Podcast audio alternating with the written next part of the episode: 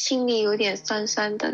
嗯，我就感觉他陷入了零点五秒的对，呃就是沉思，你知道吗？他就好像他不知道自己喜欢吃什么。是不是我说了这么长一段之后，你还是没有想起什么？你是不是光听去了？对，认真听你讲。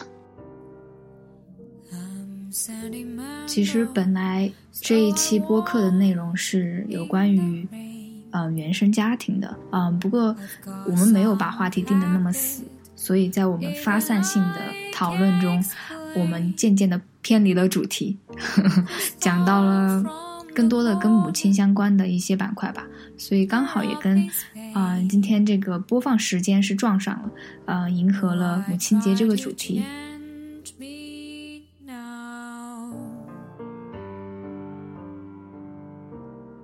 大家好，我叫莹莹，然后呢，我现在在上海工作，就是离家比较远，所以我们这次电台就只能在线上对，所以是进行录制。打着电话在录音的这样的一个状态。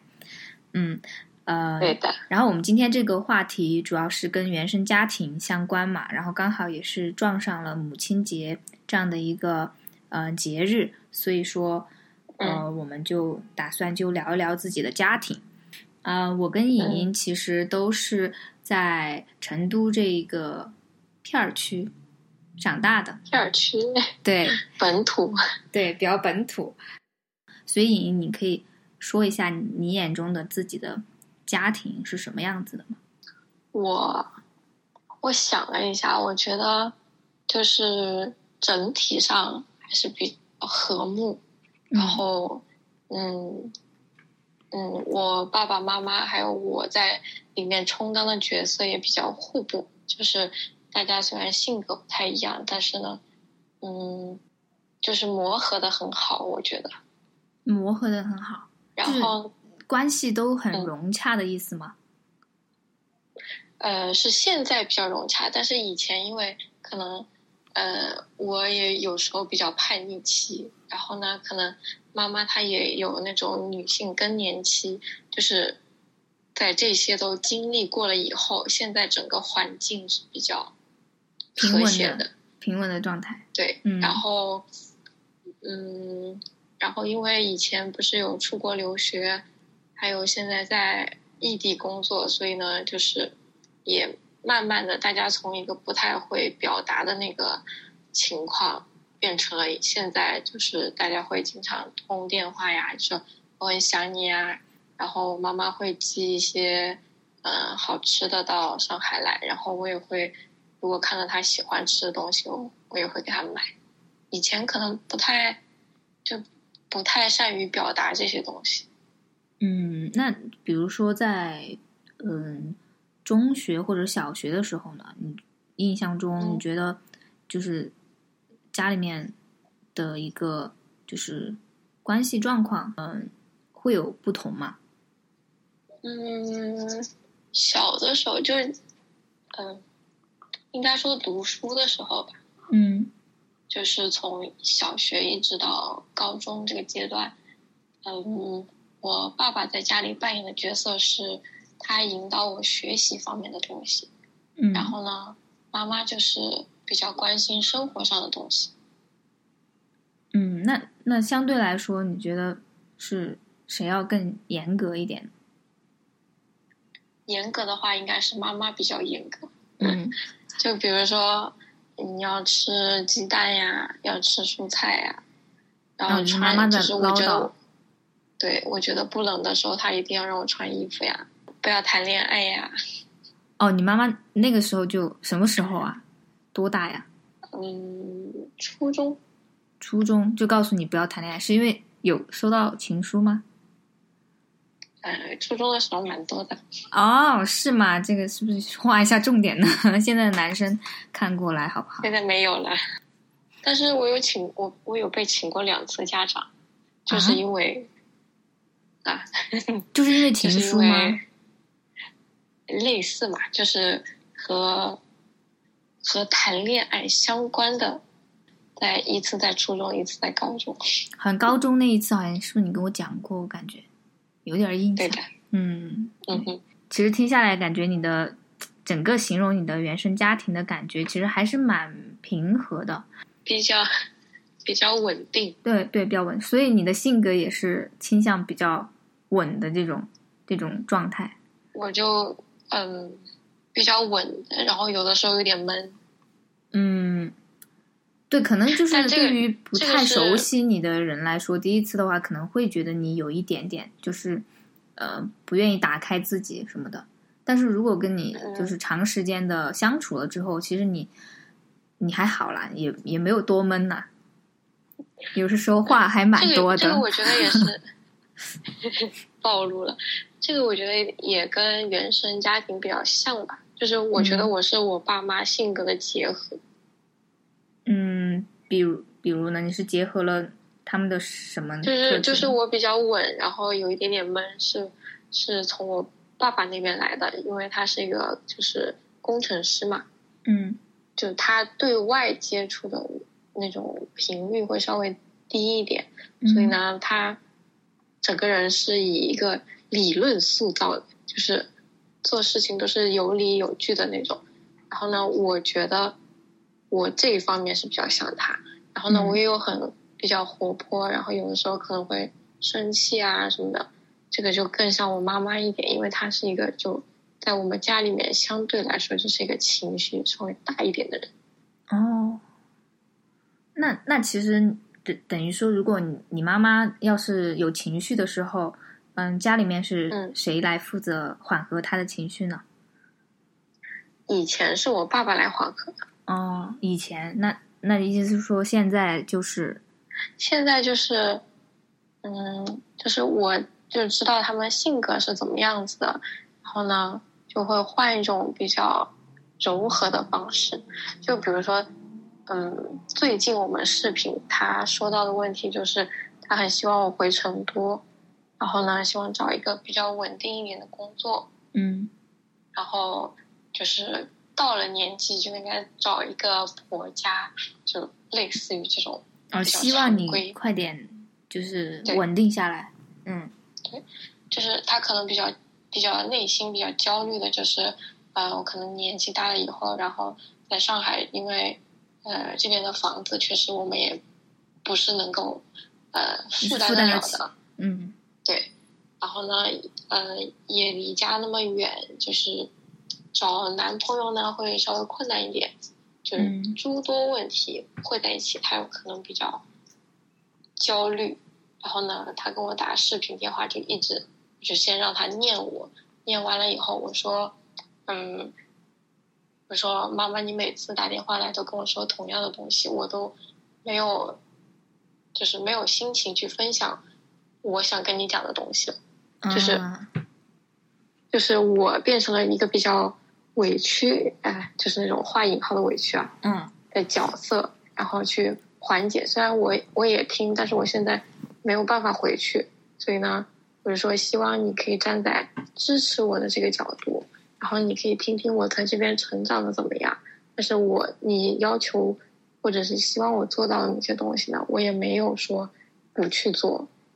嗯，所以你妈妈现在对你前的话，我就会嗯。我就会比较直接的怼回去，因为那个时候好像没有那么能够容纳这么多的情绪的能力吧，就是对可能爸妈有这样的一个焦虑。那个时候应该比较比较叛逆一点吧，就是他说的东西，我可能知道是好的，但我确实不想去接受他。然后现在是我知道他说的是好的，然后呢，我会根据我的情况去，就是朝那个方向努力，去找可能会有更好的方法，但是不一定是按照他的方法走。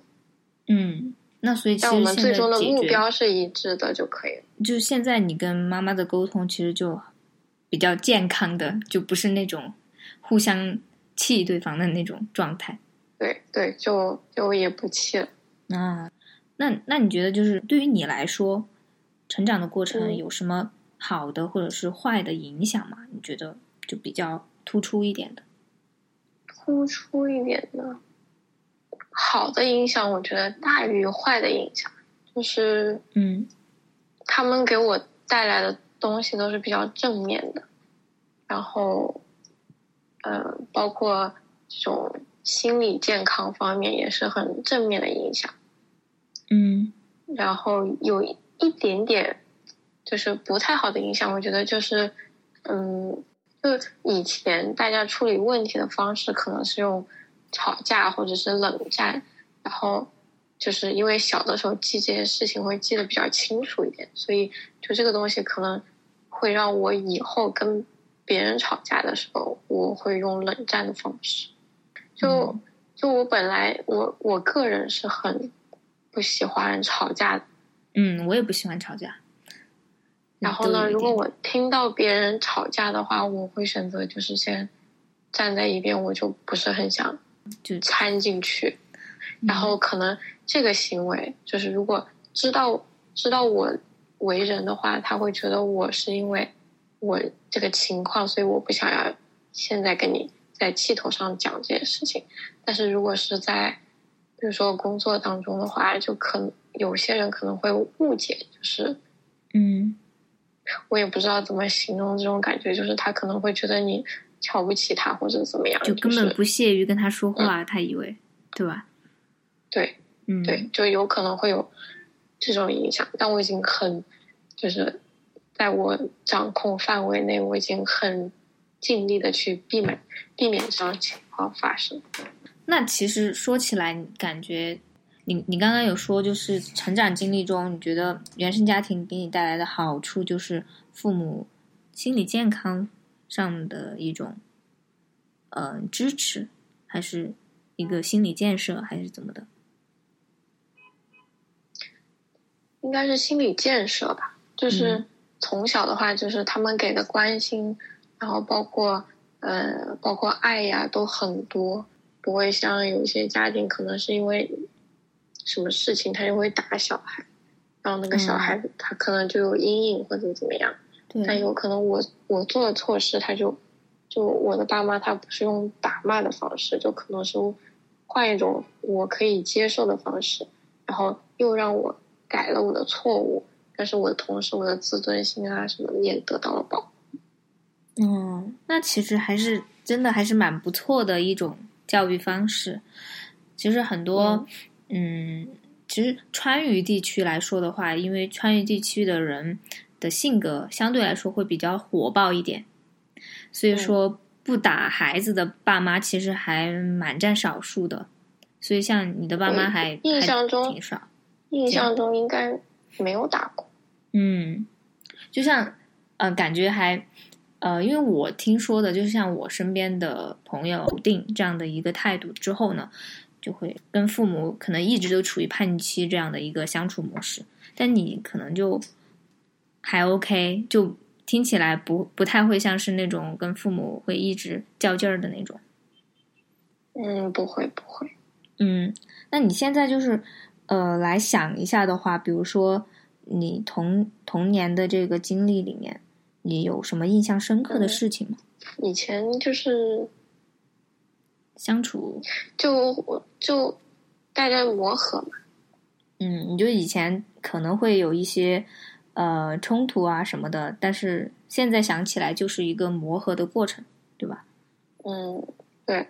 不过有一个就是，嗯。就我妈妈的年纪会比我爸爸稍微小一点，嗯，然后，嗯，相比就是我站在他们两个之外来看的话，就是，嗯，我爸爸会更理智一点，他做事处事会稍微成熟一些。然后我妈妈呢，她，嗯，就刚刚说的，她比较情绪化一点。就他们两个之间，就是用一个很包容的心态。然后虽然有的时候。我妈妈她不是特别愿意听，有有点听不太进去。但我爸爸呢，他也很愿意讲，就是会有变着方法的来讲这个道理。然后呢，这个两边的气自己就慢慢消下去了。但同时，最后的那个效果也达到了。那其实我觉得就是这样的相处方式还蛮好的，就是你爸爸做了一个很好的榜样，就是在妈妈生气的时候一个。比较健康的回应的方式，或者是处理的方式，其实就应该是你爸爸那个样子。对，他就没有用冷战的方式。对，但是那我就好奇了，那你是从哪儿学来的冷战的这个？呃，就是我妈妈她要冷战，你知道吗？啊啊，是这样吗？就是她会表现的比较冷一点，就是嗯，就可能不太理我们。就我们在家如果做了什么她不开心的事情，就是她不理我们，然后呢，我们两个就会很厚着脸皮的去，嗯，让她理我们，就是这样子的一个角色。然后你就是在呃对外的时候，他有点像小朋友，嗯，对他有点像是小朋友，就是会怄气啊或者怎么样。嗯，所以你在家里面其实还是要负负责去哄自己的妈妈，然后但是在外面的时候，你好像又变成了自己的妈妈那种。在外面的时候，我也想我我也想被人哄哄，就是我觉得啊，我可能。二十四岁之前，就是大学到二十四分、二十四之间这个年纪，我就特别想把我自己扮演的很成熟，就是思想上比较成熟。会会这个样子，好像都会经历这样的一个状态。就越是在然后嗯没到年纪小的时候是吧？嗯，然后就是包括出去啊什么，就很比较独立嘛。然后我们也互相照顾大家。现在的话，我就觉得我想要放松了。对啊，就是想放松一下。其实我我我理解你说的这个意思，就像我觉得，其实，在我们我们俩呃出去读书的那段时间，嗯，算第二个原生家庭了吧，打引号的，其实是有改变我们的一个嗯状态的。就像独立这种事情，就是以前要是我一直待在国内的话，可能我不会习得。这么好的一个独立的呃精神概念，就是我可能嗯，就包括我们俩吧，就像我们会出去旅游啊什么的，就会把呃什么 GPS 啊，包括所有的那些住宿，然后交通方式啊，都查的特别的清楚。嗯，对，就感觉特别特别的成熟，就是包括。我之后有朋友，就是国内的朋友来到英国来找我玩的时候，我就做的超级详尽的那种规规划那种攻略呢。包括我还嗯，就是涉及到了，在我有 WiFi 和有流量的情况下，我应该怎么怎么怎么弄。但是如果我突然没有 WiFi，突然没有流量了，那我应该怎么怎么救急？应该怎么怎么怎么看？我知道，对，就是真的什么我都会想到，就是。那个 Google Google 的地图不是可以下载离线地图吗？嗯，对对对。然后我们就是那个时候，那个时候的流量，我们好像第一年不是无线。对，不是无限的。对对对。然后我就会在有网的时候先把地图下载下来。嗯。然后你知道我们的肉肉同学不太认得路，所以呢，就是我一定要确保我的手机里，嗯，离线的时候是要有地图的。嗯。然后，其实我觉得那个时候我们也不说是装成熟吧，可能是希望自己能够快一点成熟、独立起来，才才有足够的安全感，才可以就是保护好自己。对，然后就嗯，就有有一点点感觉，有点揠苗助长。其实其实是有的，因为是强行把你剥离到了另外一个文化的环境里面去，然后你没有办法，必须靠自己。然后现在我们回来回国了之后呢，一切又熟悉起来了。然后家人朋友也都在，至少是大家是一个种族的一个环境里面嘛，就会觉得很安全。然后就有点想想放松了，就就是嗯，就是我不想要那么紧绷。对，就是很多事情不需要想的特别周到。对，其实我我觉得是这样子的。那我才回国的第一年的时候，我还是保有着在英国的那种生活习惯，我就发现好像跟国内的生活状态有点格格不入，就觉得自己好像是不是太较真儿了，或者是太仔细了，其实没必要。然后后来慢慢的就是融入了国内的生活之后，我自己也比较成都人了，就是享享受生活，然后就觉得。没必要把所有的事情那么上纲上线，就是他就算这一步错了，或者是这个东西这一这一路走错了，说不定能看到嗯，一一家另外的一家店或者是什么什么之类的，对就会遇见惊喜。嗯，而且我觉得原生家庭这个不一定限制在就是自己的父母，就是有可能是跟你长时间生活在一起的人。我觉得也算一个临对他时的，他就算是第二原生家庭了吧？包括之后，就是呃，如果是有婚婚姻，对，婚姻就是你嗯的第二原生家庭是肯定的，你的呃老公或者是你的妻子，他们肯定是会影响到你以后的一个生活嗯状态的。对呀，对，而且就而且是还有一些长时间待在一起的，朋友就比，如说我们一起待了三年，嗯然后呢，还有，嗯，比如说我在上海工作，那我的室友就也是跟我长时间待在一起的。如果很幸运的能遇到一个呃一些比较好的伙伴，然后比较对的人的话，就你的生活就会变得很就比较顺，然后你也可以互相学习到很多东西。嗯，是这个样子的。所以我觉得生活的这就有点像一个快要固定的一个呃环境的话，其实它也算是、呃引号的原生家庭。然后我就觉得我还挺幸运的，嗯。就是出出去的时候遇到你，还有遇到肉，嗯。然后现在我觉得我的室友也很好，包括身边的朋友都是同朋友啊、同事也都很好，嗯。就是总体来讲我还是很就是还是很满意满意，对对对。一方面是运气好，我们能遇见彼此，然后另一方面，其实我们在潜意识也有做筛选吧。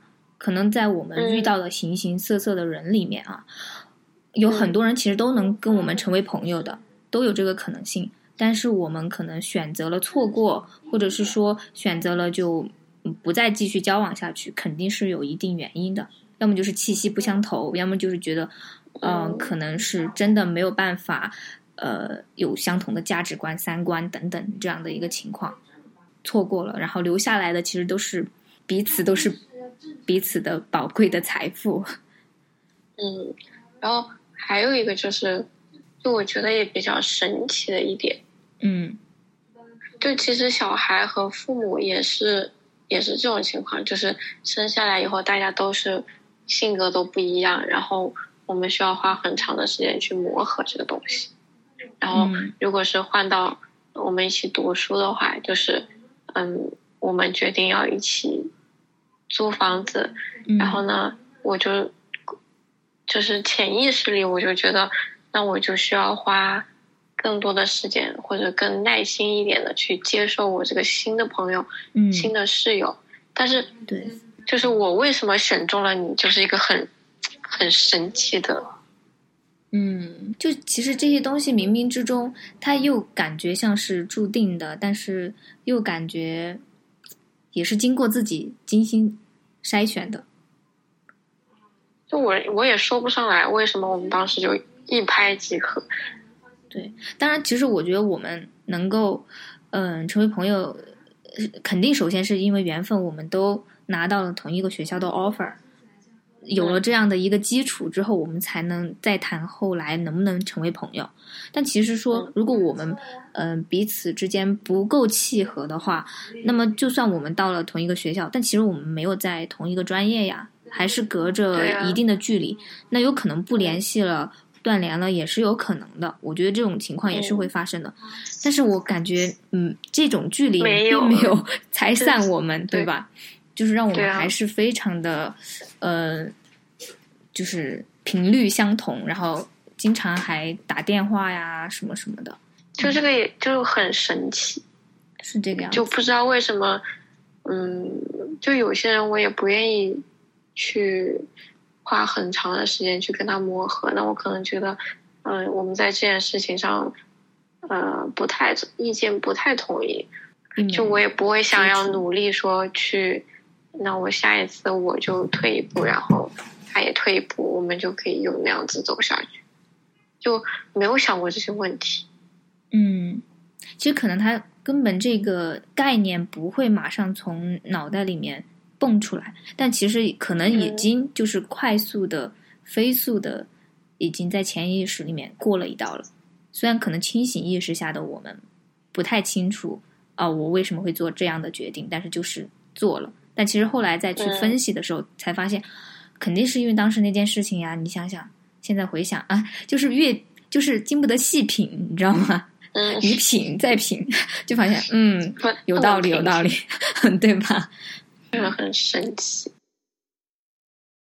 对我本来想着说，因为嗯，播放这一期播客的时候是母亲节嘛，我们就把妈妈的这个角色放在更重要的这个 这个话题里面，所以我们可以再多讲一讲自己的妈妈，就是你对自己的妈妈，就是夸夸她是吗？嗯，对对啊，可以夸夸她，然后也觉得 也可以讲一讲，就是你觉得你妈妈伟大的地方吧，就是可能是一件很小的事情，但是就是因为突然生活中发生了那那样一件事情之后，你就会觉得对妈妈产生了一个改观，就是比如说你会本来一直以为哦，我妈妈可能就是在做一个很普通的一个一成不变的工作，然后呃嗯操操持家务，然后做着这样的一些事情，就没有觉得自己妈妈很。很厉害，或者说拥有一项很很猛的技能啊，什么什么的。但突然在生活中发现一件事情的时候，你会觉得哇，没有妈妈怎么办？你要不你先分享一下，让我思考一下。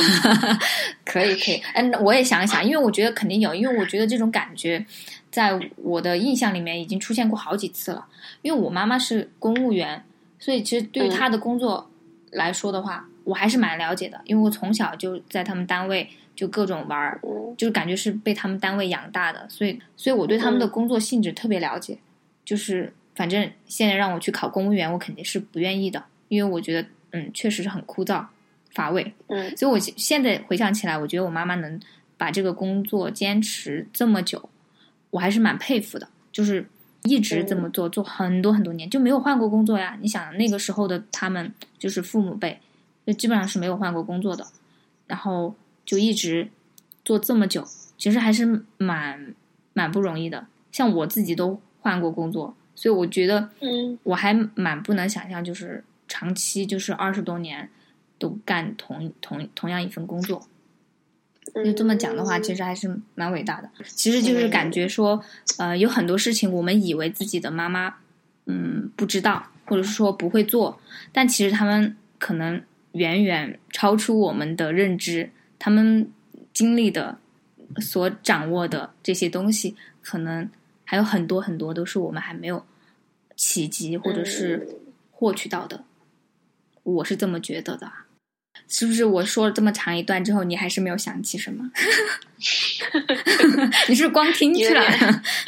对，认真听你讲。嗯，有一个比较小的吧，就是刚回国那段时间就。我不知道你的状态是怎么样，就是我的状态是，我感觉自己不太适应，会不适应，我也是。嗯，我就因为我们在那边比较孤独嘛，就是不会跟陌生人去搭讪啊、搜搜小是不是啊？对，就是出去吃饭或者怎么样，我会觉得有点奇怪。嗯，就那个时候啊，然后呢，我就。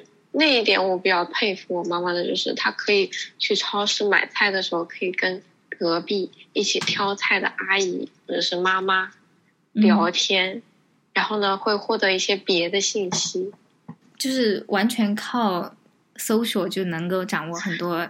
对，就是你想那个画面，我觉得很可爱，就是大家一起一起在挑菜的时候，然后聊到了，啊不是哎这个地方的房子，嗯，他马上要修好。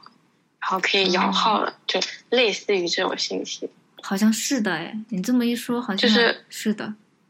然后他就会回来跟我们分享，他今天遇到了一个什么阿姨，然后他说怎么样怎么样，就有可能这个信息不是就在我看来就不是特别的重要，但是呢，他他会在未来的某一个时间段里会用到这些东西，就是这一点，我觉得还是很。很让我佩服，就是自己反正是不太能够做得到，对吧？现在我可以，就是你随便让我去跟，嗯，跟一个人讲讲话什么的，我没有问题。但但以前那段时间我就不行，我跟我爸都是很抵触这种东西的，就是我们宁愿比如说问路什么东西的，就是找不着路了，我妈妈就是随便路上找一个人，她就可以去问，是啊这个地方要怎么去或者怎么样。然后我跟我爸就属于，我们查地图，我们坚信地图走过去就一定是对的。可以，他每次问到什么东西都特别自豪，就那个脸上，你要想象他的表情。嗯，我我还记得你妈妈的样子呢。对，还有特别开心。我觉得你妈妈还是挺，就是有一颗少女心的那种感觉。反正以我的那个感觉啊，就是见到你妈妈的，我也觉得她就是一个少女。嗯，我以前觉得她。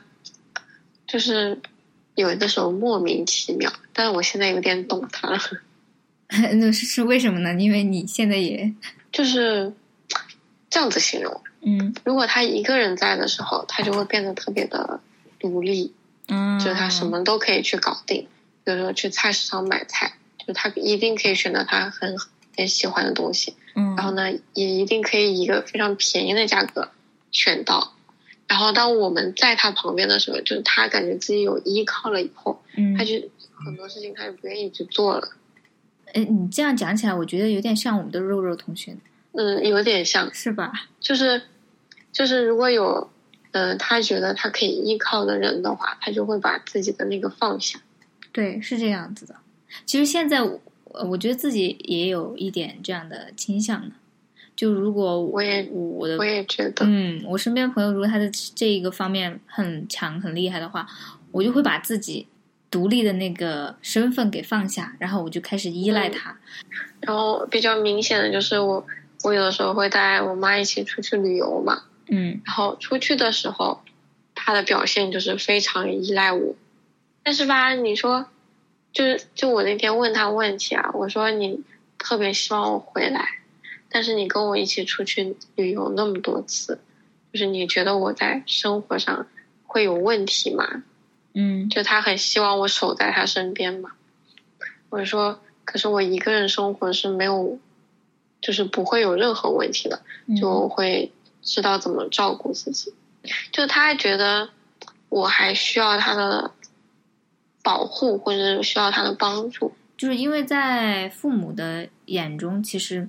我们永远都还是孩子嘛，所以他嗯不不管我们长得有多成熟，或者说我们四十岁了五十岁了，在他们眼里面还是孩子，就是嗯始终还是需要他们的保护，然后一些建议呀什么的，这也是他们呃就是还是感觉自己的一个价值感吧。就如果始终还能够帮助到自己的孩子的话，就代表我我自己个人的这个能力啊，还有一些呃思维啊是没有退化的，我依然能够帮助到自己的孩子，不管是抉择还是其他方面，就能够做到这一些的话，嗯，对他们来说也是一种成就感，一一种积极的一种反应。对，所以有些时候我我爸呀或者我妈他们非要帮我，嗯，就是。呃，做个什么东西啊？就反正很简单的东西，就是我完全可以自己做。但是他又他就觉得需要他的帮助。呃，有些时候我我就会说他们，然后但是，嗯，我后来我就想通了，我说那你就做吧，我嗯，我就要心安理得的去享受他去做这个过程。对，就是他做完以后，你最好还夸夸他，然后他们就会很开心。对，是这样子的。然后，而且现在我爸还形成了一个状态，就是，嗯，他每做完一件事情之后，他要。跑到我这里来领奖那种感觉，他说：“你看，你看，我做了什么？是不是怎么的？哎，那此处就应该有掌声，就就应该给他喝彩，然后夸夸他，手动配个配个鼓掌。嗯，对对对对，所以就还是蛮有趣的这种互动。但就感觉他们现在是年纪变大了以后，就有点有点变成小孩的性格。”所以就是反着长嘛，长到一定年龄了之后，就开始往往回倒着走了，就是那种思维啊，还有那些比较，其实也也挺好的。可能他们已经走过了那一段比较成熟啊，呃，非常负担重的那那些阶段了之后，好不容易他们可以放松了。所以我觉得，这也蛮说得过去的吧。嗯，所以我就希望，就是他们可以不要太关心我，就因为我可以保证我自己过得很好。对，所以要要及时交流嘛。对，就是希望他们有更多的时间可以自己出去多看一看呀。嗯，就也有可能牺牲了很多自己的爱好。就我问我妈妈，现在你你喜欢些什么东西？你要不要去报一个班或者什么东西去？就是多出去玩一玩啊什么的，他就觉得就很很没有意思，就一下子闲下来了嘛。就是比如说，如果我在家的话，他可能嗯，他可以帮我做午餐啊，我隔天可以带带去上班。嗯，就是他有很多事情干，但现在我们离开了以后，他能以前熟悉做的那些事情都一下子就没有了。对，是本来其实以前他们是有很多嗯爱好啊，或者是想做的事情可以做的，然后后来变成了一种不得不，然后变成习惯，然后呃，竟然还有点享受为我们而操心的这种状态之后了呢。现在不需要为我们操心之后，反而他们不习惯了，就就还是会惯性的做这些事情。对，就他还是想做他熟悉的就是嗯照顾我们呀。对，呃，就而且还特别有干劲，对吧？对，他想着，哎，你明天回来了哇，我就要开始嗯想着我买什么菜了，一定要弄好吃的什么什么的。这个就是这个已经在他们脑海中是一个模式，对，就是他做这件事情是有这样子一个，嗯，我我知道接收到这个信息以后，我要做巴拉巴拉巴拉这么多东西，而且每次就是特别是做饭，我你家里面是你妈妈做饭吗？对。我家里面也是，反正每次一说到嗯做饭什么的，我妈就会马上就非常积极的就来问我啊你要吃什么呀？然后问我问完了之后好，然后就来问就去问我爸哎你要吃什么呀什么什么的。然后我就有一次有好几次其实我都问过他，我就说嗯要吃什么我我说我吃什么都可以，你你想吃什么嘛？你想吃什么就买什么。我就感觉他陷入了零点五秒的对呃沉思，你知道吗？他就好像他不知道自己喜欢吃什么，或者说他。嗯，不，没有想过这个问题，他根本没有考虑过我想吃什么，就是，就我觉得这个还蛮，我有这种感觉，对吧？就我觉得，嗯，还有另外一个，你说这个，我想起来，嗯，就这个衍生出去，就是我们出去吃饭的时候，比如说一家三个人，就是我和我爸都知道我们自己喜欢吃什么东西，嗯，所以我们在点菜的时候就很快就可以点到。就看一眼我就知道啊，我要吃这个东西。然后，但我妈妈她就是她看了很多，她觉得嗯，好像都可以，就没有什么特别想吃的东西。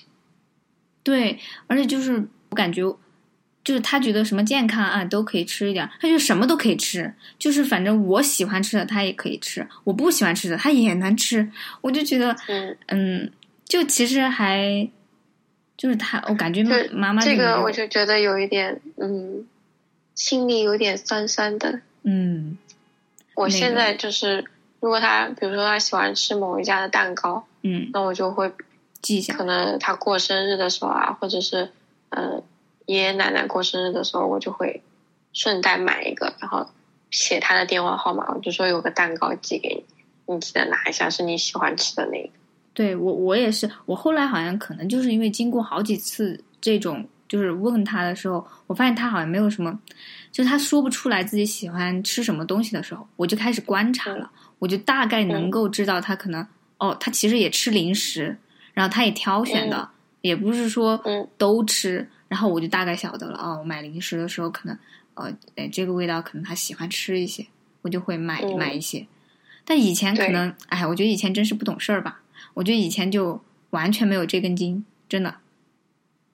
就这个比较容易忽略，嗯，就因为我觉得很奇怪，就是我们出去点什么东西，然后就我跟我爸随便一家餐厅，我们都可以选择自己喜欢吃的东西，然后我妈妈就会纠结很久，嗯，对，他就其实他纠结的时候，他会让我们来点，他说你们点呗，你们点好了就吃啊，就是那种，嗯。就我们忽略了妈妈的一些喜好，然后对，然后妈妈也没有，其实她也没有表达过，就导致双方都忽略了母亲这个嗯，角色。对，就是很容易习惯于接受一些东西，但是，嗯，对，那这样就没有观察的。其实当妈妈真的还，哎，挺不容易的哈。就我觉得问问所有人一个问题，就是妈妈喜欢吃什么？这个问题真的有点难回答。对对，我觉得真的是我们刚好聊到这一个 part 了。我我其实，呃，我真的这个如果真的要是现在去问一下初中生、高中生，包包括大学生，我我嗯敢我敢坚信的没有几个能回答出来。我也觉得，所以真的还还哎，挺不容易的。嗯。但是你说他会不开心吗？但我觉得他也。不会，因为他看到我吃的很开心，他就超开心。对，对，就是但我相信这种开心是真实的，对，不是那种假装的呀、什么，他就是真的很开心，而且他自己做的食物被我和我爸消化掉的时候，嗯，这种成就感还是特别、嗯特别有的，对。而且最近我们可能更新的还有点频繁，我发个朋友圈什么的、推广，然后 就会有朋友问我：“天呐，嘉哥，你这个更新的频率真的是太迷了。”就动不动可能两个月不更新，然后动不动一个月更新五次，哎，太搞笑了。所以我还希望我们播客可以更频繁的录下去吧。嗯，对，对呀，我觉得还挺蛮有意思的，因为我就是最近发现，真的看文章的人太少了，就特别是文字特别多的那种文章的话，然后又是专业性的，对，大家读起来就特别疲惫，可能也跟我自己现在工作比较忙有关。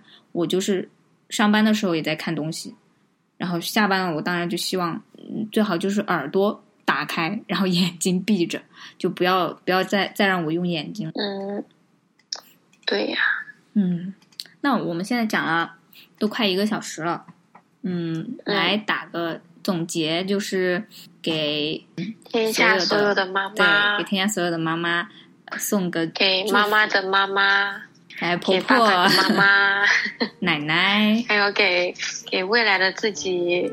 嗯，未来的自己。哎，我们俩，哎，有点梗呢。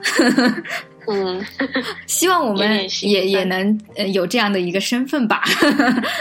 嗯，希望我们可以做一个知道自己想吃什么的妈妈。嗯，对对对，要做一个有意识的妈妈。对，那就嗯祝全天下所有的妈妈们母亲节快乐，好。那我们这一期的播客就到这里啦。啊、嗯，如果大家想听到莹莹的声音的话，呃，就留言。记得给我打 call。对打 call 加留言。我和莹莹就跟大家说拜拜啦。拜拜。